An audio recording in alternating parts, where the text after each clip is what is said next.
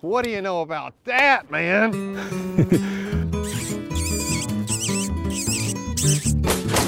That was pretty fun. Talk for me one more time when you get a chance. Talk for me one more time. Sounds good. I was just, oh, Elkhorn's on the rise. I figured it would be. What's what's the flow? I went to check to say. 500 right now. That's not much. 500 on the dot. But if it's rising, I was planning on going here in about an hour and a half. Then you'll catch it fine. Yeah, I think so. It kind of depends on what's going on in Lexington and Georgetown right now. Mm-hmm. So I needed to look at the past radar and see if that storm of that line of storms that came through here hit them hard because it could just be coming downstream. Well, it's the amount of rain that's on the eastern side of Lexington because if you look at the map, they both head not real far from one another, south head north.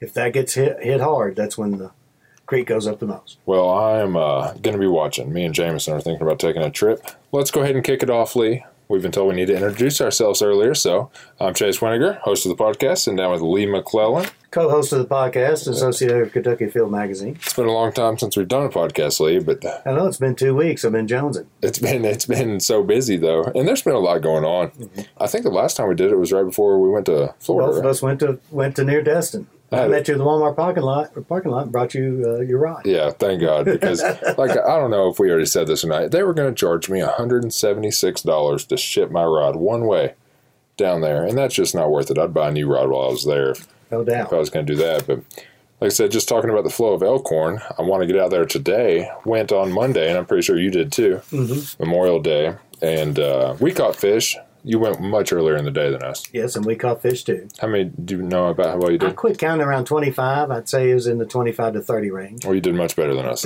Not great, but not bad. Kind of medium. A lot of medium sized fish. Biggest fish was right at 13 and a half or so. So, I'd say by the time I got there, uh, two million boats had been through the creek. yeah, so the human traffic was out. out. a Memorial Day though, it's probably I mean, that's to be expected. it's probably the worst day of the year. And I think I made the mistake of going on Memorial Day last year too. And if you just want to get out and enjoy a float, it's a great day to do it. But if you're trying to get out there and catch fish, it's a little bit of a toughie. and we noticed it, it, it was the opposite of what normally happens. In the morning, it was sunny, Mhm. and we caught more fish. And Yeah. about we, we pulled over, ate a sandwich, and then the cloud cover came in, and it looked rainy, but it never rained, and they turned off. And it's kind of strange. But the water has a little bit of a tint to it right now. And it has for a long time. So I wonder if that sun combined with the tent could be a good thing hmm compared to a bluebird sky with clear water. hmm You know what I mean? Maybe Yes. maybe the sunshine actually helps out. Normally, sunshine is like, ooh, I'd rather have it overcast. But Yeah. Well, was that the opposite Monday. that tint to the water might provide a little bit of overcast for Mhm. the fish that are down there in it. But uh, one of the reasons I got out on the creek the other day is because we went for the show late last week, the Friday before Memorial Day. I know because I got sunburned all to pieces the day before I was supposed to be going to the lake and enjoying myself on the boat. So I remember exactly when it was. But we went with a girl that lives here in Frankfort, one of my buddy's girlfriends. She's a friend of mine too. And we absolutely slayed them that day. Huh. I mean, caught, she caught her biggest smallmouth ever out there. On Elkhorn, Yeah, we did y'all film a segment? Yeah, Yeah, it'll be airing here in a few weeks. Uh, I filmed it, and her and Chad were fishing, of course, and uh, put in at Canoe, Kentucky, and took out at 127. Mm-hmm. So it's a, I mean, it's a great float. Mm-hmm, No doubt. It's what I did Monday. Oh, I went just a little bit upstream of uh, Canoe, Kentucky Monday because, like I told you, I couldn't find a parking spot. It was so busy. How What do you- big was her biggest fish? You know, I want to say the one she uh, she mostly creek fishes. Mhm. She doesn't really do a whole lot of lake fishing, so I mean, obviously, the opportunity for big fish is a little bit smaller. But I'm going to say 16 inches or so, which for a creek smallie isn't bad. That's fantastic. you could hear it peel and drag, you know, fishing four, six pound test line, one of the two. But it was uh, it was a good day. I mean, just being out there on the water is always nice. So I'd like to go do it again today if possible. But I'm looking out this window right now and I hope it's possible. Looks like five o'clock or so. We're going to get a pretty good lick. Oh, really? Because this morning when I looked at it, it showed five and six being partly sunny What? with five percent chance of rain, and then it got a little bit worse at seven and eight. But I was just hoping I'd catch it for two hours or so. But the way the weather's going right now, you almost have to be right on top of it. Mm-hmm. I have to check it. Well, that's what it. I was looking at Frankfort and on the Weather Channel at lunch, Oh, really? and it was four to five. It jumped up, and then Huh. after that, it was cool. Well, maybe I won't be going. Anyway, I got a farm pond next to my house. I can go catch fish there. Mhm. I just can't eat them out of there. But if it's on the rise and unstable weather, potentially it could be a really good day. We're not floating. We're just going to wade fish. So get out there and I mean, Oh, I that'd be fine. So you know, Yeah. if it gets bad, you can run to the car. I was thinking about going to uh, either Sullivan W. May putting in there because that's the section from Sullivan up um, is one of my favorites. Mhm. There's a lot of good area there to. Uh, It is. It's a great waiting area. oh, it's it, and it it's, it might be one of the most beautiful looking fishing spots in the entire creek. Mhm. If I don't do that, I'd probably park at uh, Knight's Bridge and walk up Mhm. from basically around you know the bottom there, Mhm. and that's a that's a pretty good spot too. But I don't know, I just like the bigger water for some reason for bigger fish. Mhm. And it seems like it gets a little bit shallow in that area. And Sullivan is. It's a lot, lot deeper there. Hmm. What do we got going on uh, coming up here, Lee? I read your uh, your new uh, magazine that just came out. Mhm. It looks like you wrote what two articles. I already read Yep. one of them. Yeah, th- I wrote the trout one, Yeah. the, the cover story, and then I wrote a column on uh, fitting your shotgun, and we'll probably revisit that uh, Yeah. like in, in August when before uh, dove season, because I, I found out. So I bought a new shotgun and found some things out about uh, drop of comb and drop of heel and, and fit, and um, it made a big difference. I put in uh, the shims that you can put in, and I, I experimented. And now I'm hitting a lot better with that gun. Really? So, Well, I definitely need all the help I can get. So Yeah. it. It really helped me. before So, dove season, we'll have to revisit that. Yes, definitely. Because obviously, a shotgun's hard to for me. It's hard for me to find a shotgun that fits well anyway. Being six six or Mhm. six seven or however tall I am, so that would be nice. I just use a cheap factory off the shelf eight seventy, so I know my gun's not fitting me right right now. one of the things I've found out in researching this, and, and, and, this is true with a lot of things, most shotguns are made for an average person. Yeah. And Yeah. so if you're if you're shorter or taller than the average, or your arms are longer, then you're going to have to do some modifications. Oh yeah, my length of pull is about two inches off hmm on most shotguns, and uh, I actually use a recoil pad. Not even for the recoil reasons. I, Yeah, I, I just use to make it longer. I use a recoil pad on my 2250, which I mean I could shoot off my nose if I Mhm. wanted to, and Yeah. no recoil at all. But just to get a little bit of length, that's uh, that's how I've gone about it. But that uh, the trout article that you wrote, I read through it earlier, and I will tell you what, it was actually really interesting to me. I kind of get into. I'm, I'm not a huge trout fisherman, but I like the biology of it because I mean it's a it's a different kind of species that we really have a hard time supporting in Kentucky. But Mhm. somehow we also have really good trout fishing on the Cumberland River. And I thought the story about uh, lowering the lake for dam repairs, that's something I didn't know. hmm And then the, the diploid and the triploid trout, I'm kind of interested in those because I follow the uh, Konrad brothers. You know who I'm talking about? Yes, I, I do. Yeah, they catch those monster triploids. Like, they're the ones out of Saskatchewan. yeah, Yeah, The that, two- that- they have the, the concurrent yeah. world record. It's like right? if a world record's broken, it's probably by them. They're, Yeah, they're breaking like their one own. broke it, and then the other brother broke it Yeah. like two years later what. Yeah, I saw a picture that they put up the other day. It was like they, it might have been last Thursday or something on, on Instagram. I don't know if you do Instagram or not, but they uh, put up a picture of this. I mean, a huge rainbow trout, and somebody commented on it and said, "Oh, that's the world record that you got." And he said, "No, this one was only thirty-seven pounds." I was like, I was like, only thirty-seven pounds.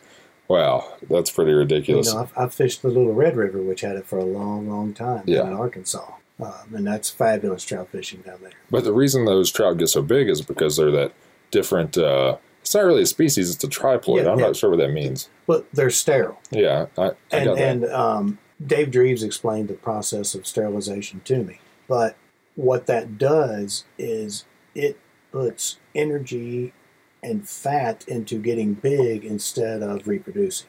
Okay. So it produces a, a, a bigger fish. So what's the difference in a, a diploid? Is there, so is a regular rainbow trout a diploid? Yes, Okay, and then so a triploid is a genetic modification. yes. Or And, and they, they just do it. Uh, there's a way they in the hatchery they manipulate the eggs. Mhm. Uh, I think through heat or whatnot. If memory serves correctly, and that's how they get them to be triploid. And these these triploid is that how you actually say? Because I was saying triploid. So triploid. So these triploids get huge compared to a regular rainbow trout, though. I mean, they get proportionally bigger. I mean, they don't get like twice as big, but they do get Mm-hmm. Yeah. proportionally bigger. Yes, So, but we actually stocked those Mhm. triploids yes, in the Cumberland River, and Yes. uh, so the one of the points of the story here is why we did that, Mhm. and and it's kind of the reason we did that was to try to bring our trout fishing up. It's, it's almost like a, a shock. Yes. You know, we're trying to shock our trout Jumpstart fishing. Yeah, and then but at the same time we're introducing those tri- triploids to have big fish soon. We're also introducing bigger diploids Mhm. to have bigger fish in the future and that we're are also holding back a little bit to make them a little bit Could you explain that just a little bit? Because, like I said, I read through it earlier. I didn't actually go into the how to catch them part, which I know is probably what you really want to talk Mm-hmm. Yeah, about. well, well, that's all good. L- let me give us some perspective. yeah, I'll, I'll tell a story. I was smallmouth fishing the main lake one time, Mhm. and we put at the put in at the old dam ramp that no longer exists. That was right beside the the dam there at Lake Cumberland, and there was a gentleman who uh, and two guys, and he uh, beached his boat, and uh, it was a Corps of Engineer boat. Mhm. And I said, "Hey, buddy, you know, so I work for Fish and Wildlife. What's going on?" He's like, "Well, I've got to use the restroom, buddy." But uh, then we noticed later where he was at. He was out at that area where critical, what they call critical area one later, Mhm. which is where the earthen section meets the concrete superstructure that holds the turbines. Uh-huh. And um, I believe that he was out inspecting that. Okay. And that was during the right after that is when they came out that Wolf Creek Dam had a significant risk of failure Mhm. because it, Well, that would be absolutely horrible. yeah, that would have been a tragedy of epic proportions. They say if that dam fails, Nashville has 90 minutes. Yeah. That's what I've heard before. I've heard, and then you also have to remember too. You have Cordell Hull, Old Yeah. Hickory, and then eventually Barkley, Yeah. and all them would likely be taken out. so That's just think of the amount of water that'd be going into So the it's Ohio. probably a good thing that they fixed it. Yes. So, but during that time, and I think this was in the fall of, of 2000, December of 2006, if memory serves correctly, and I think 2007 is when the drawdown began. That's what your uh, article said, 2007 to 14. yeah. And in 2007, in that summer, I floated several times in 2007 and 8. That's the best fishing in the history of the world because you had all those trout that used to be in a river that fluctuated wildly during the day because of electrical generation. That was half its normal size and looked like the Cumberland River would have before the dam went in. Yeah. And all those fish were concentrated into half a river, and it was glorious. But by 08, 09, we had some camping trips where we went down, and man, we struggled mightily to catch stalkers. And that's because of the water temperature. The water temperature got Yeah. too high, the fish stressed, their body condition went down. So basically, the reason that happened was because Cumberland is a is a deep lake, about 180 feet by the Mm-hmm. dam. So the water down to the bottom of the lake is really cool, Mhm. and that's where those uh, they draw the water for the hatchery. yeah. Then that's where the water that goes under the dam Mm-hmm. and really creates the river comes out, and that's why the trout are able to survive in the rivers because it's such a cool uh, flow of water that creates it. And- So when the lake was drawn down, there was less cool water at the bottom, Exactly. so the water temperature in the river became warmer. and and they couldn't release as much while they were repairing. They couldn't generate Yeah. every day, so that made uh, the the water temperature and tailwater, especially from like Rockhouse Bottom downstream, Mhm. um, was substantially higher than normal and crested the seventy degree mark, which is kind of that critical mark where.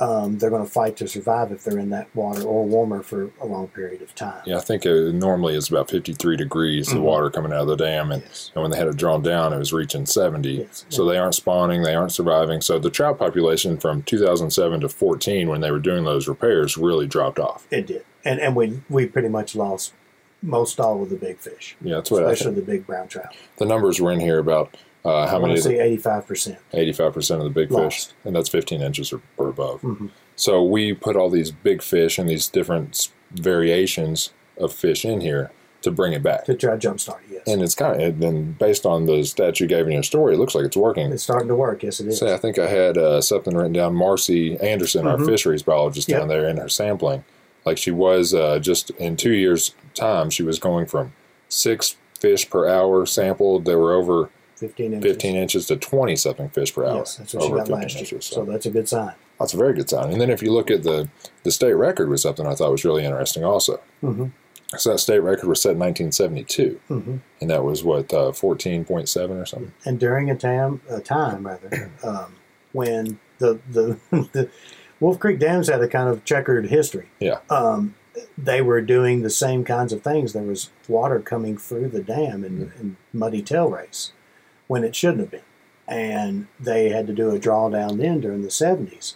And they tried to, they grouted it and they did a cutoff wall. Pretty much what they did this time, but they didn't go nearly deep enough. Mhm. And so those problems resurrected again in the early 2000s. So, So the uh, but the so this is what my question was.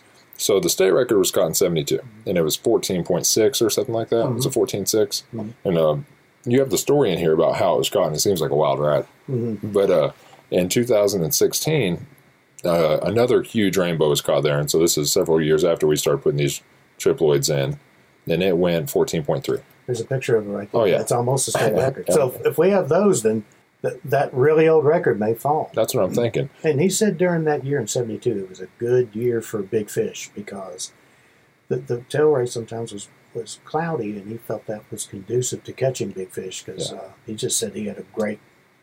And that was September. He had a great summer catching. Yeah, it sounded like he was targeting that cloudy water. Mhm. So here's my question.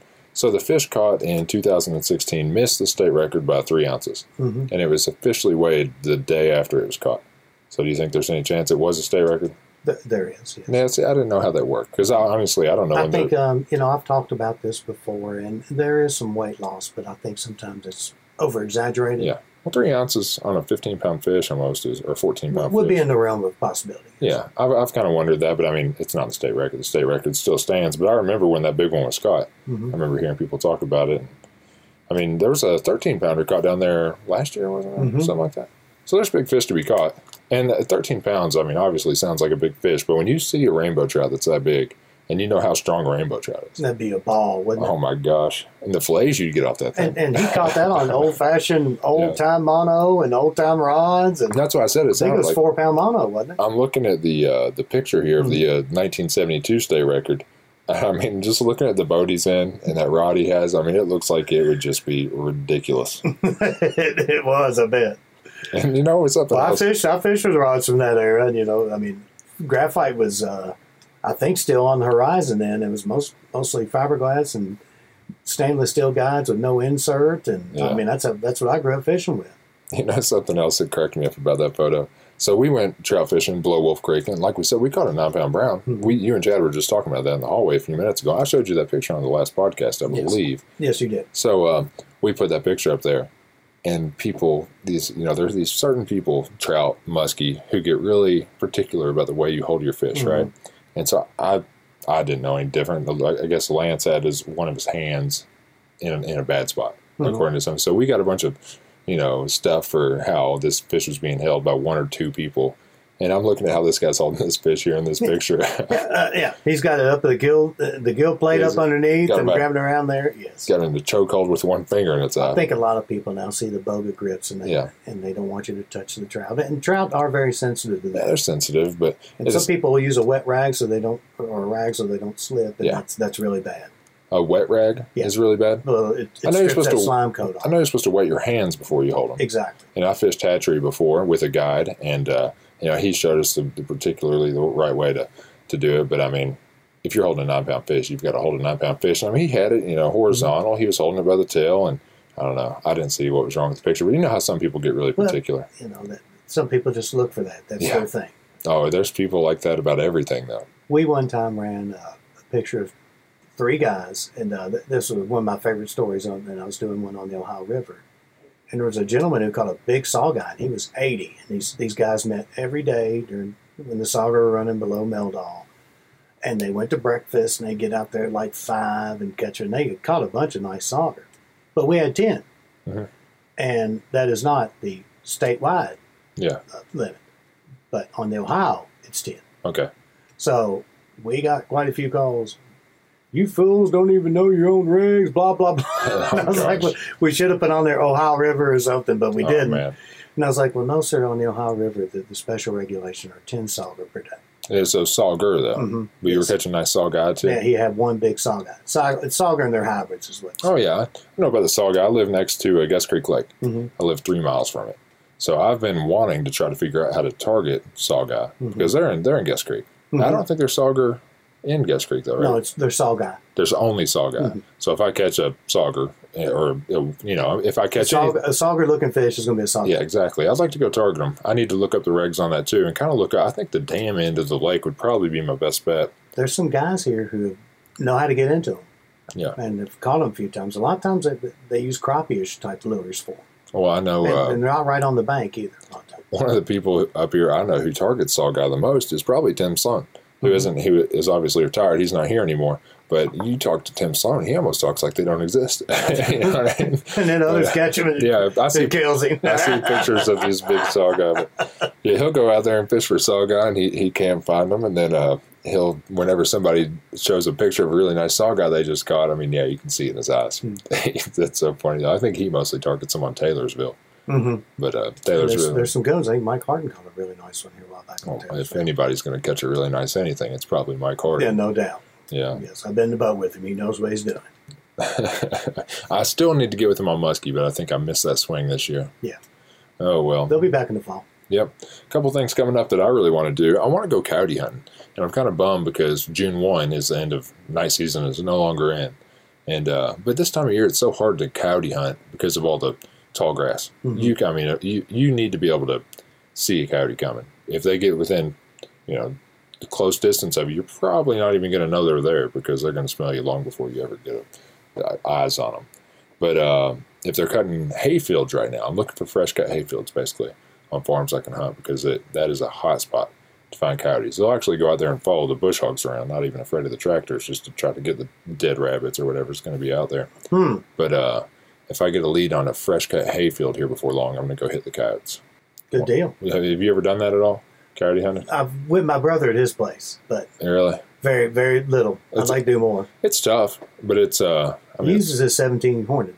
it's 17. I shoot a 22 250, which yeah, just a little bit bigger, about the same speed. I'm not sure what is the what is the speed on a 17. Do you know? I, I don't, I'm I know it's fast. I'm shooting a shade over 4,000 with a 50 grain bullet out of my rifle, and that's pretty. When you hit good. one with it, it tumbles it. You know, I mean, Oh, I, uh, you can. A 22 250 does so much damage on the spot, and it's just uh, the ballistics of the bullet. You know, it's not a like a deer rifle. When that bullet hits, it's going to peel back, it's going to mushroom, and it's going to exit. A coyote rifle, a 22 250 or a varmint bullet, is not made to do that. It's made to hit and then break off and fragment, so you get no exit hole. But there's something I tell people sometimes. If you shoot, say you're deer hunting, and you shoot a 300 mag, right? Mhm. You're shooting a, a 30 caliber bullet at a certain velocity, and certain you, you hit it with a certain amount of energy, right? And then when that bullet exits the animal, it exits with a certain amount of energy.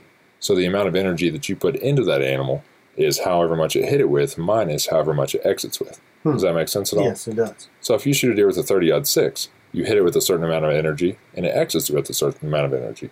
Chances are you put the same amount of energy into that animal Mhm. if you get an hole. Does that make sense at all? Yes. So, uh, but with the 2250, you don't lose any energy. Whatever the energy that bullet has is what it puts into it because of the design of the bullet. And that, Disintegrates, basically. yeah, and that's one of the reasons it's so effective. That's why when you hit a coyote with it or you hit a groundhog with it or something like that, the animal is Yeah. Instant down. yeah, it's pretty much they they hardly ever go anywhere. It's like one of the most effective ways to to hunt is with a varmint gun and varmint bullet. So pretty it's pretty sweet though. Got into a, I like talking technical about my rifle. So My brother is God, he's got every damn device on Earth. He does his own reloading. Um, he's got the, the gadget that measures muzzle velocity. He's uh, a got, chronograph. yes, Yeah, and I'm not a pistol guy because I'm not very good with them. you know what I mean? I, I'm not either, but I love it. Oh, Pistol I- shooting's fun. I'm getting a lot better than I used to be. I pistol hunt for deer every year. I never have taken one. Chad uses that 454 Casull. That's what I used to. Same exact gun. Me and Chad have the same exact gun. And uh, I've, I mean, I've had 20 yard shots at deer on the ground with it, and I'm like, uh, come 10 yards closer. you know what I mean? Like, I, I hold off for that shot because I want to. With that 454 Casull. You're gonna have to get new wrists if y'all hunt for that too long. God, oh, I love that gun. I mean, it's a it's a beast. But I just know that if I get a good 10, 15 yard shot at a doe with that Casull and I put it in the shoulder, I mean, that doe it's going down. I'm packing it out from wherever it's standing because that's exactly where it's going down at. So, and that's kind that's kind of the goal with a pistol. I'm I'm not as confident shooting a pistol as I am a rifle or even a bow. Mhm. You know what I mean? I'd take a 30 yard shot with a bow. I'm not taking a 30 yard shot with a pistol. Mhm. So uh, it's it's it's actually much more challenging pistol hunting than even archery hunting for me. And that's just part of that's just uh, experience. Mhm. I do it two times a year versus 150 with my bow. So. But Oh. plinking, plinking with a yeah. pistol is just Oh man, tons of fun. a tw- like a 22 Mhm. pistol, like one of the little I've got a 22 revolver. I love it. I also have a 19. Um, I've got a Model 68 that dates from the early 40s. That was my grandfather's Winchester Model 68. 22. Yes, it has the old windage sights and it has the long target sight in the front, and uh, it's you pull it back and then you move a lever over it, and that's your safety. It's got a plunger on it, Yes, basically a plunger style. Yeah. They, uh, you're talking about the sights, you know, that thing is accurate as it's like a it's like a peep sight style. Mhm. Yeah, the peep sight styles are my favorite. Even if it's a front post, I like a rear peep. Mhm. And if, I wish every rifle came with a rear peep, but that's just that has something to do with target shooting in the past. you know, I got used to shooting peep sights, and hmm now just the old uh, the bars and you know the V slot. It just it, you can't be nearly as accurate as you can with the peep sight. In my experience, that's I just agree. me. Yeah, but uh, anyway, we're getting way off, Lee. I've got some little things if you're going to go fish the tailwater that you need to look at before you go. The tailwaters of the Cumberland. Yeah, the, the generation schedule, how fast the water moves, things of that. Yeah. I actually had that written down on mine too. Um, generation and schedule, or Mhm. um, Derby City Fly Fishers has a chart on their website that tells you one turbine's three miles per hour, two turbines five miles per hour, three or more is six miles per hour, of the flow. and it shows you like if you're at this, you're you're what you're if they're flowing that much, you're going to get water in this many hours. You're going to get water in this many hours. You're going to get water in this many hours. If you, as far as being downstream. Mhm. So, So, say you're five miles downstream, Mhm. and they open up. How many turbines is five miles an hour? um, three, two. So if they open up two, it'll take you an hour before you fill it. Um, That doesn't seem right, does it? well, it, it'll get there, and, and Yeah. yeah, it will. About an hour before you feel it. Mhm. Open Before the beginning of it. Now, remember, it takes four hours to flow out. Yeah. If it's been three turbines or more, it takes four hours. I've seen that. I've seen that water come up, and it does come up quick. So I guess that, that's probably Mm-hmm. Well, about it's right. just- It's just like a snake that ate a rat. You know, Yeah. it's like. Ooh. Have you ever seen a, a creek really just blow out all at once? Yeah, on Elkhorn one time we went wading at uh, there at Softly's Bottoms near Yeah. Indian Head Rock. Yeah. And we crossed and we fished and we noticed the water got dirty. So you crossed over there by the Grove. Mm-hmm. Okay, yeah. Indian Head Rock. Rock. I never knew that's what that was called. Mhm. And it makes perfect sense. I always just imagine when I'm fishing down there looking up and seeing a big bobcat or a cougar or something up there on top. Because it's like the way that rock is with the creek and If everything. you see it from the from the upstream side, Yeah. it does the profile yeah. does have One of my favorite places to uh, wade fish. No, I didn't even wade. I just walk out on that rock bar. They Mhm. gave and the landowner there gave me permission. You know Mhm. who it is. They gave me permission to uh, park down there on their private spot and uh, walk out onto that rock bar. And I'd go out there and I'd just fish. My dog would swim and stuff like that. But that's where you're talking about. If you're upstream hmm looking at that, yeah, it's very cool looking. Very cool looking. Now that area also, uh, there's a new book that's I'm going to review for our summer issue. I'm reading avidly. It's going to come out in October on the Elkhorn, Uh-huh. written by a man by the name of Richard Taylor. He was poet laureate of Kentucky, and it's fabulous. Uh-huh. If you look at the White House there in Church's Grove, that's the church house, and it's log, and it's on the National Historic Register. And according to legend, um, one of the family members saw a Native American from their second story balcony, and that's about to attack.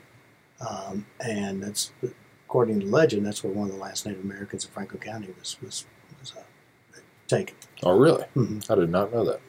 So you were there though. we got off topic. I like getting off topic Mm-hmm. though because that's an interesting kind of stuff to me. I like knowing those stories. Somewhere I fished fifty times, I never knew that story. So Look next time, look next look time, there. oh yeah, now now I'm thinking and you'll it. see you'll see what, what, what you're talking about. So you were there one Some time. people though. say Indian Head Rock is because of that story Uh-huh. that that uh, I believe it was one of the girls of the family, Mhm. if memory serves correctly. Um, What year would that have been? Because the this was in the 1790s. okay. Well, so it's it's and what was that family's name? Church. That's Okay. why it's called Church's Grove. Well, I see. You know, one of the people who lives there now, his first name is Church. Mhm. So Yes. that's what always That, kind of that's a family name. Okay, so it's same family because I know his family acquired it during the Civil War. Mhm. They, I think it was was it not the Civil War. I think they go back to Revolutionary War. grant. So maybe it was a, okay. I knew it was a, a land grant based on some service that somebody somebody was a general in the American Army, believe so. and that was a Revolutionary War. So Yes. that I always thought that farm had been in the family for 170 years. It's been in the family for 200 years, Yes, 250 years. Really, that's wild.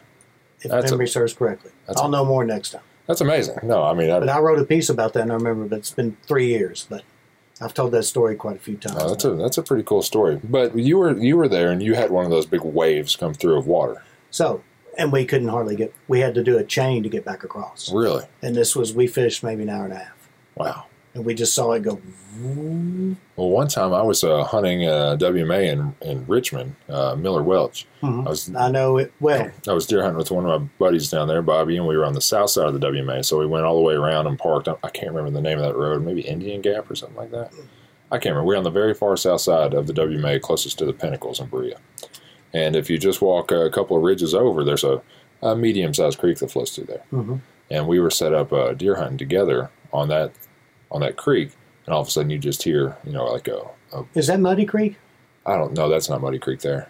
I'm not sure what creek. This is a small creek. Okay. I mean, it's not as wide as this room is. But you start hearing this noise coming. It sounds like, you know, just heavy wind blowing or something coming, and it gets closer and it's water rushing. And then all of a sudden, all at once, a wave of water just comes through this creek. I mean, the creek rose a foot and a half in a matter of five seconds. Mm-hmm. Because it just, I mean, I never have seen anything like it. That water just rushed through there all at once. But anyway, so talking about that water rushing through, and we were just talking about trout fishing on the Cumberland River. That's something you got to worry. That's Mm-hmm. Kind of how we that got it. happens below Wolf Creek Dam too. Yeah. Except it's it's uh, man-made, not Yeah. nature-made. And like I said, I've seen it one time before. I think on this podcast, you know, I talk to people about stuff all the time. Sometimes it's hard for me to remember where I said something at, but like you've you know this too. I'm sure some people say put a ten dollar bill under a rock. Yeah, so you ten dollar bill in a rock. I think I may have told that story before here. yeah that uh, that water rises quickly, And and you uh, need to get out when it starts coming up. but you got to know what's going on. And the good thing about it is you can look the day before Mhm. and get a generation schedule. Yes. It's like uh, it's guaranteed by six p.m. Eastern time Yes. the day before. And it's still subject to change, but it's usually what, what they say. yeah, Go to the Nashville district of the U.S. Army Corps of Engineers website, then click on the missions. It'll come up water information, and hit water management. That'll bring you up to a page that has all the lakes and you'll see generation pre-schedule. I looked at it the other day and I just Google searched uh, Wolf Creek release Yeah. schedule or Yeah, something. you can do that. If you can, and I think it's a TVA website, right? Yeah, and I, you can go to TVA, and then there's one. They're they're the same. Yeah, you can just. But if you're wanting to go fish on the Cumberland The one below, on the water management gives you by the hour a little bit better. oh yeah, this one breaks it down. Yeah, it just says By how many turbines and stuff. They'll just say generation two or more from blah blah blah. yeah. The uh, but if you're wanting to go fish below Wolf Creek Dam on the Cumberland, something you definitely need to look at. Yes, you have to. And uh, wade fishing, you're probably good one or less, one or less Yes. to get out there and wade. I've waded at one. It's not too bad. Uh, I think I I've waded it at one as well. Um, and as they were opening number two, and as number two made its way to me, it was no longer No, very good. they'll knock you off your feet. Yeah, I mean, I mean, it's just and the water rises, it gets much deeper. I mean, I, I, and know. it's really cold. Yeah. And hypothermia cold. Like, I, I think it might be too deep to trust waders when two are open. yes, exactly. and if it fills your waders, that is a very dangerous situation, especially in water that cold. Yeah, hadn't happened to me before, but hopefully it doesn't. Usually I'm out there in shorts, not in the Cumberland River, but most- I've most done that first few times I went there. I went in shorts and I waded out to knee deep. After about a few minutes, all of a sudden you're like, your joints are throbbing, Yeah. your skin is lobster colored, throbbing pink because it's so cold. like an ice bath. I was out there on, we were in a boat and uh, we doing some, taking some photos, and there was this guy and he was like waist deep, and I said, "Hey, buddy, uh, how you doing? Caught any fish?" He's like, "Oh, I've caught a few." I said, um, "Aren't you cold?" And I've tried to do that. Uh, I couldn't hike it very long. He said, "Oh, after about ten minutes, you go numb." Yeah, yeah, yeah. Yeah, that's not a good sign. I was like, "Oh." Well, have a good day. I think when the pain goes away, that's a defense mechanism. Yeah, that's it. The body's saying, uh, "You're going into hypothermia. Go home." That's funny. No, I uh, I would like to get down on the Cumberland more often. It's just a little bit of a drive for me here. I want to catch it when it's right, Mhm. and I wanted to get on the out on the lake uh, during that alewife spawn this year, but I've been told by two people today that I missed it. Yeah, I've heard that too. Chad It peaked while we were in Florida. Chad told me it was over, and Jeff Bardroff stopped by and he said it was over. Just said it didn't last long this year at all, hmm which is disappointing because catching striper on top water out of a kayak at night is about as good as it could possibly get. No doubt. That Yeah. knife, it's a ball. And Yeah. you'll catch a nice walleye too. walleye. Um, I caught largemouth last year doing it. But uh, I tell you what, something this should just came to my mind. Something I've set set a goal for myself this summer. Right, I want. And last year I set a goal for myself too, and I didn't accomplish it. So this one's going to be different because I feel like the opportunity's there for this one. But I want to learn how to catch uh, carp on a fly rod because I was. And Brooks asked me earlier. He said, "Why do you? Why exactly do you want to do that?" And I said, "Well, I don't think there's any better opportunity to catch big fish Mm-hmm. consistently than a carp. I mean, Mhm. how, what other species? I mean, I can go out on the Elkhorn and I can see 15 or 20, 15 to 20 pound carp Mhm. a day. And that's not true for any other species. Mm-hmm. You know, and if you could, and I have a carp in the farm pond next to my house, it'd probably go 30 something pounds. It's a monster fish. And on a fly rod, that would be, Incredible. There's Yeah. a lot of people do it. yeah, that's what I'm saying. I, I just feel like as if you want to catch big fish, if you like catching big fish, carp is a fish that's pretty, you know, it's, it's it, they're everywhere. Mhm. They're in farm ponds, they're in lakes, they're in creeks, they're in rivers. Common carp. Yeah, common carp, grass carp, and some of them. Uh, koi fish. I saw a big orange goldfish in the Elkhorn the other day. Yeah, you'll see those. Yeah, escape from ponds, I'm sure. But uh, so I mean, the fish are there, and it just seems like a, a good challenge, and a lot of people do it successfully. So it seems like something to learn. You ever done it? Um, not on a fly rod, no. But I've carp fished many a day. I'd like to. I've tried it on spinning tackle before, and I never seem to have much luck. They're, they're really difficult. You have to kind of find them, my understanding is you find them tailing, Yeah. kind of like a bonefish, and you present a crawfish fly in front of them and hope they kind of suck it up. A crawfish would work then. Mhm. Some people were shooting some other uh, flies at me the other day, but I don't remember them.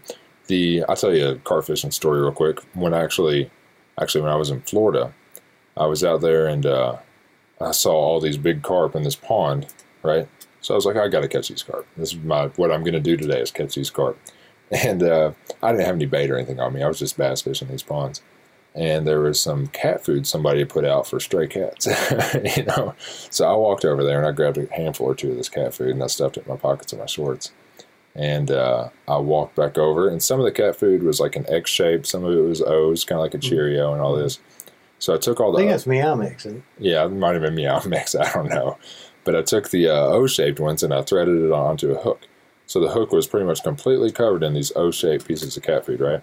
No sinker, no bobber. The stuff would float. And then I took the other pieces and I just tossed a handful of them out there. And then I threw my mine with the hook in it out there in the middle of it. And all of a sudden, these carp start swarming, and they're just coming up to the surface and attacking this this cat food I just threw out there, right? and I would sit there and watch them eat every piece of cat food except for the one with the hook in it. you know, and it was so frustrating. So I take another handful of cat food and I throw it in there and put my hook back out, and they would eat every one of them besides the one with the hook in it. And sometimes they'd come up and I think they were getting ready to t-bone my bait, and then all of a sudden they'd stop at the last second and turn. Somehow they could just sense my line or sense there was a hook in it, or mm-hmm. I have no idea how they did it. Those are edumacated Yeah. I mean, they they literally had two pockets full of cat food. They literally cleaned me dry without touching the one piece that had a hook in it. It was ridiculous. Caught two turtles. Yeah. I've caught a lot of those in Florida too. Bass Yeah. fishing. But anyway, the carp, that's a goal. They've been getting the best of me. I think I put a picture on social media the other day of uh, one that my buddy had shot while we were bow fishing. And then a lot of these carp guys were like, just wait till you catch one on a fly rod. You'll you'll never do anything else and all this stuff. And I, I got to thinking about it. I was like, you know what? Well, they pull like crazy. Oh, I'm sure they're huge fish. I've snagged them before. I have a friend who uh, does the carp tournaments and baiting the hole and makes. I mean, they'll spend a thousand dollars a weekend on bait. To, What? You're assigned a you're assigned a section of bank, and then you take a slingshot and boink and throw a big ball and chum the hole and then catch the carp. I'll say if you have to spend a thousand dollars a week and I'm out. I'll keep bass but he, he wins. I mean, Man, he's really into it. you know, talking about the uh, carp tournaments. I know it's not the same kind of carp, but we have carp madness coming up. hmm for the Asian carp, and I uh, think we're all going to be down there for that. So we're going to cover that bow fishing tournament. Should be a lot of fun. Night shoots are always interesting hmm if you're a videographer. Yes, hard. Oh, filming at night is is definitely more difficult, but at the same time, it's it's almost easier because you don't have to worry about backgrounds as much. Mhm. You know what I mean? So I, I and this is something I don't know if this fits for the show or not, but you can if you're putting stuff together. Obviously, you have to cut away sometimes. You have to, you know, cut the conversation and and you want it to be fluid. You don't want it to seem like an obvious cut. And at Mhm. night, it's easier to use cutaways because Mhm. what's in the background, what's in the distance, you can't see it. Mhm. Oh well, that's just uh, people might only appreciate that if they do video Mhm. and if they edit it. photography at night is tough, especially fishing photography at night. It's Oh, yeah. really tough. Yeah, bass fishing. you have to you have to flash a little bit, and then it'll look like a lightsaber if you overdo it. Or Yeah. Oh, well, still camera photography is much tougher, I'm Yeah. sure, because when you're running a video camera, you have a constant. Idea what your image is going to look like. there you're just Yeah. taking a, Yeah. a snapshot. Yeah, exactly. and a lot of them will be junk. Well, they look, they'll look good in the finder, but they'll be junk when you get them home. really? Huh. But it's just especially the automatic focus cameras anymore. Sometimes it won't grab the right thing, and you don't know it didn't grab the right thing because it's dark. Yeah. And you'll get. Oh, I bet that looked good, and it's it's soft. Yeah. You know, a lot of these pictures in this magazine looked awesome. I'm not sure. Kevin took a lot of them, I think. Mhm. Yeah, but like, Obi took some. Um, Uh, Kevin took some really nice. I think I was looking at the elk ones. Yeah, Kevin took those. He did a good job on He that. had some really good scenic shots. Yeah, he did. Hey, look, uh, look, there's uh, Jeff with some saugeye from Bullock Pen Lake. Those are nice ones. I was looking at this uh, yellow perch marcy you had here. Mm-hmm. So that, that would be a state record if somebody caught it. So she sampled that up and measured it and said, okay, this is a state record and put it right back in the Yeah. lake. So, so which some- lake was that? That's a Woods Creek. Woods Creek. So there's a state record yellow perch swimming around Woods Creek right now. Woods Creek's a tough lake to fish. Yeah. You ever fished it? I never have. Nope. Gin Clear. And I think that might be a Johnny Appleseed. We also have Northern Pike and Laurel River Lake too. Really? Mhm. I never. I've never caught a Like it northern. was, uh, Johnny Appleseed. Man, they absolutely destroyed some Give big it to bass. some good pictures of the bears too. Oh yeah. Did you see the Laurel Lake piece that we just did recently with John Southern? You know, no, I meant to watch that. Oh man. So it's kind of I've, I've, I've fished the lake with him before. with John. Mhm. He has uh, Parkinson's, Mhm. and uh, he gets out there and just wears out the bass. You know what I mean? It Great Be, smallmouth. oh man, he absolutely. Chad is a excellent smallmouth fisherman. He put Chad to shame that day. Well, he knows that lake. Yeah, that's what I'm not saying he's better. He's that much better than Chad, but he I've knows got that a ton of pictures I've used through the years of John holding big fish. And John Williams, he'd take John Williams That's spring. that's why they went with John Southern is because uh, it was on the advice of uh, John Williams. He Mhm. said the biggest smallmouth he'd ever seen was one I've this got guy caught. Yeah. Seven something pounds. Mhm. Yeah, it's And ridiculous. I've got a picture of John's personal best caught on his boat, six and change. when they were going out on the water for this shoot, um, boats, you know, just idling out, and John says, "Fishing Laurel is an exercise in patience." Mm-hmm. And then he caught a 512 largemouth and a 414 smallmouth on back-to-back cast. Yeah, well- yeah, When we went out, it was overcast and spitting rain. yeah. Um, on one little ledge that he showed us, um, we put two over 20 inches in the boat in, in three consecutive casts. Um, and Wow. They had a double and everything. Then the sun came out. We didn't get a bite the rest of it. Is that thunder in here? Could be. Oh gosh. And I was going to go uh, 45 minutes. I was going to be heading to Elkhorn. Well, Oh, our uh, fishing rods conductors. Yes, they are. yeah, that's what I thought. They need to start making some that aren't. yeah, the, I, I was on Elkhorn floating one time. I had to head to the hills. I had to run under some trees and hide. I'm assuming Knight's Bridge would probably be as good a spot as any. But hey, if you're that close to the car, you might as well make it to the car. No doubt. But if you're not floating, you'll be okay. But we were floating. We had to ditch ditch the boats, pull them up, run because there was lightning everywhere. That happened to me on uh, Brashears Creek the other day. And I don't know, you know, normally I'm pretty well prepared. You know, I take I try to be prepared, but this was just a last minute thing. One of my buddies asked me if I wanted to go canoeing with him. So we get out and we put in on private property in Shelby County, on one of his farms. And we're canoeing. I'm almost positive it's Brashears. He goes over Pickett's Dam. Mm-hmm. It's Brashears. yes. So we put in there and we're canoeing down Brashears. I didn't even take a shirt with me. And we get about, it sounds rough out there, doesn't it? Mm-hmm. We get about uh, 45 minutes into our float, and all of a sudden it starts getting dark, and you can start hearing thunder in the distance and stuff like this. And uh, it starts raining on us slightly. So we say, all right, let's get out. Let's just wait this out. It's going to be a short shower. And I end up huddled under a tree with my buddy here, and it is hailing. And I don't even have a shirt. I didn't even bring a shirt with me.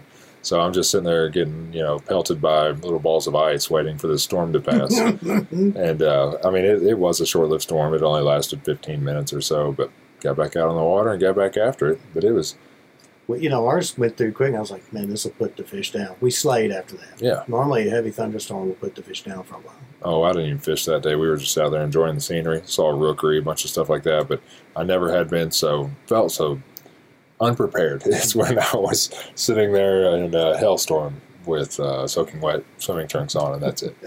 yeah, just yeah, got to be more prepared that. Usually, I'll take like a waterproof jacket in my backpack. You know, just a headlamp. I'm fairly prepared. Not that day. The one day I didn't prepare was the one day I needed to be.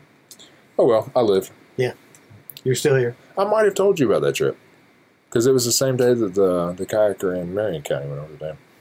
Oh, okay. Yeah, I might have already talked about it. I, sometimes things get repeated. I tell stories, you know, Mhm. tell stories to you, tell stories to other buddies, and things run together. Yeah, they they just they found him two days later, didn't they? Yeah, something like that. Uh, was he still in the dam?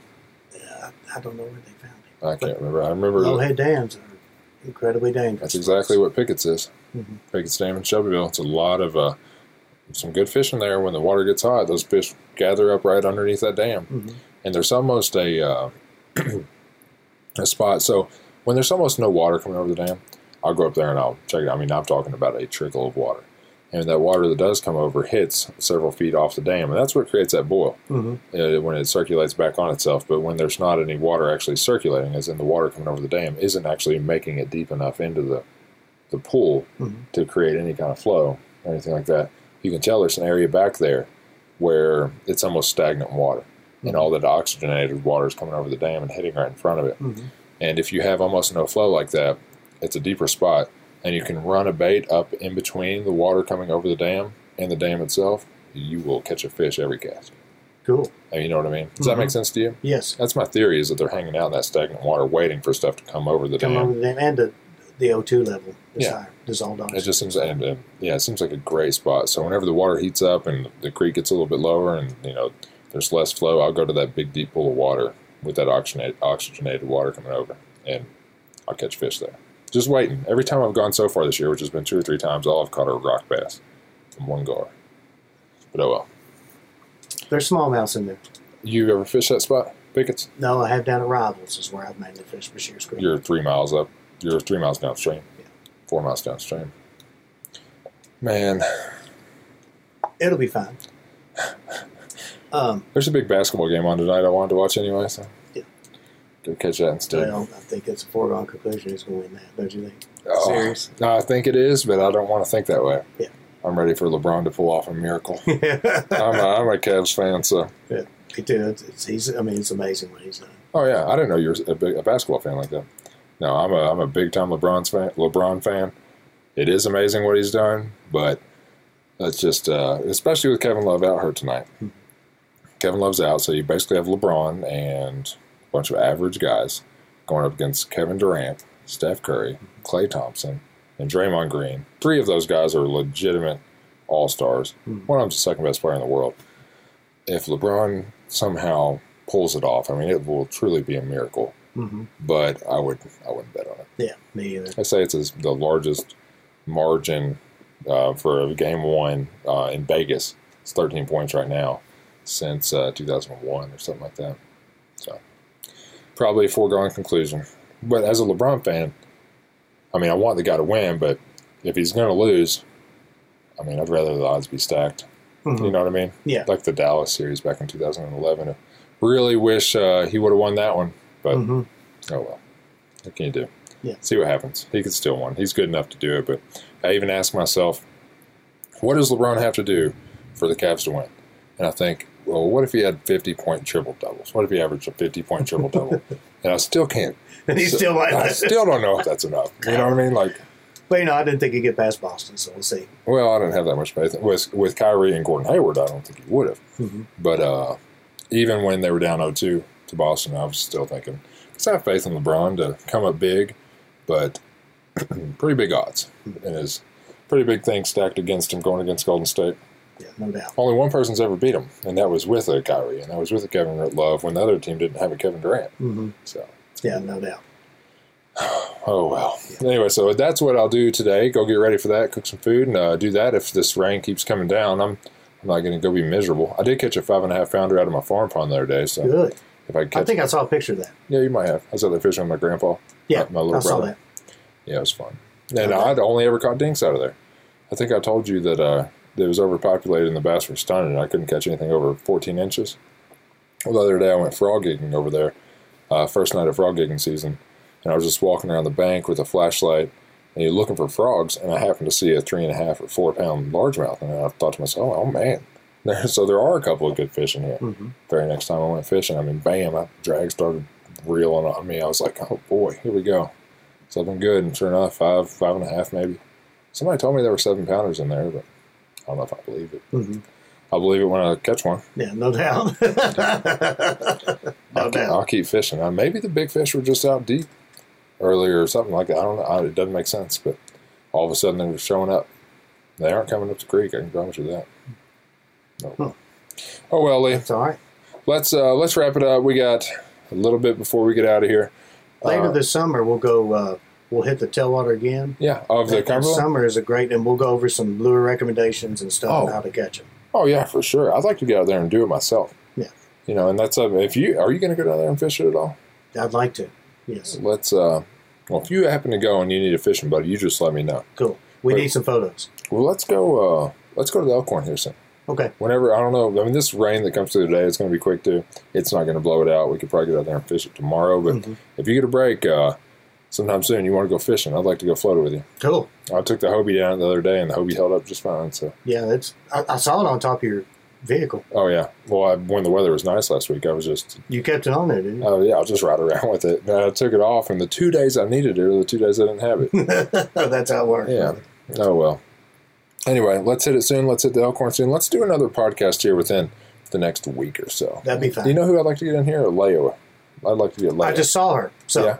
Well, she's doing their press release tomorrow. Is Mhm. tomorrow for Kentucky Wild. and I'll be there. too. I'll, I'll be there as well. Uh, we're going to do a live feed for them on Facebook, I believe. And uh, you know, we keep saying tomorrow. I keep saying uh, the basketball games tonight. Mhm. It's May thirty first. Yeah, today is May 31st. This podcast, because it's already almost time for this work workday to be over, will be going out tomorrow. So we will be one day late on those. June things. one. Yep, June 1. So last night's basketball game, we're going to go ahead and predict Golden State won it. um, uh, I'm going to hope LeBron came up big. And right now, me and Lee are both at a uh, press release for Kentucky Wild. Yeah. But uh, let's have Leia on soon to talk about that because I think that's an interesting program We'll do that next week for sure. it's coming up. And uh, anybody else, I'd like to talk. I want to talk more hunting because we've talked a lot of fishing lately. So it'd be fun to get back into the hunting swing of it. But nothing's open right now. Frog gigging is Mhm. in. How? I mean, frog gigging is a lot of fun. It's a great to eat them, but I don't know how great a podcast These would are be. my ideas coming up and I've written down. So You got a ton of them. Mhm. Man. And a lot of them are the ones we talked about before, but you know, we, Easton would be a good person to have on. Easton would be good. They got the free fishing weekend coming up, Mm-hmm. so uh, we Yes. can. He's going to be at the event here, and I believe that the biggest event's going on at Cave Run at that hatchery. Mm-hmm. What's that called? I can't think of what it's called. Minor Clark. Yeah, Minor Clark. So uh, he'll have some stuff to talk about. If we don't do it before then, we'll do it right after. And and one I'd like to do just for fun when it's slower this summer is talk about the Cumberland. We'll talk about some lures, and we'll also talk about some of the cool spots to go that's on the river Oh yeah, when you're down there. like So, historic reasons. yes, and and also access spots, we'll go over that next time. All right. I mean, as we get on, because summer is really a good time because it's predictable release Yeah. schedule. so it's almost the same thing every day, right? every day. So Yeah. we'll get more into that. yeah. Right now, I was looking at the release schedule the other day, and it was uh, over the two day period. I was looking at the history of it, and the predictor for the next day was completely different every day. hmm So But but now you you oh wow that's right. I, just looked out the window. And, you still think I'm going to be okay? May wait a minute. That's a little bit. Uh, Looking a little squirrely out there. yeah, I'd, I'd be If I, casting. if, if I just put in and like it was a mile from the put in, I'd be like, this is not good. Yeah, I'd be trying to crawl in the front compartment of the Hobie. no, I'd be casting whichever way the wind was blowing. Which Yeah, no doubt. I'd be hunkered down in the Kilroy, just lay down in it. Man, that's ridiculous. All right, Lee, let's wrap it up. I'm going to go. Uh, But we'll, we'll hit the river again. all right, let's do it. Let's do it. But we'll talk about more in depth, more on the. We got uh, what happened, the history, and also what to look for before you go. Here in a few weeks, we'll come back, lure recommendations and cool historic spots you can fish and, and look for. Talk to Leia, talk to Easton, Yes, and let's get some other people on too. no doubt. All right, let's do it, Lee. All right, man. Thanks for listening.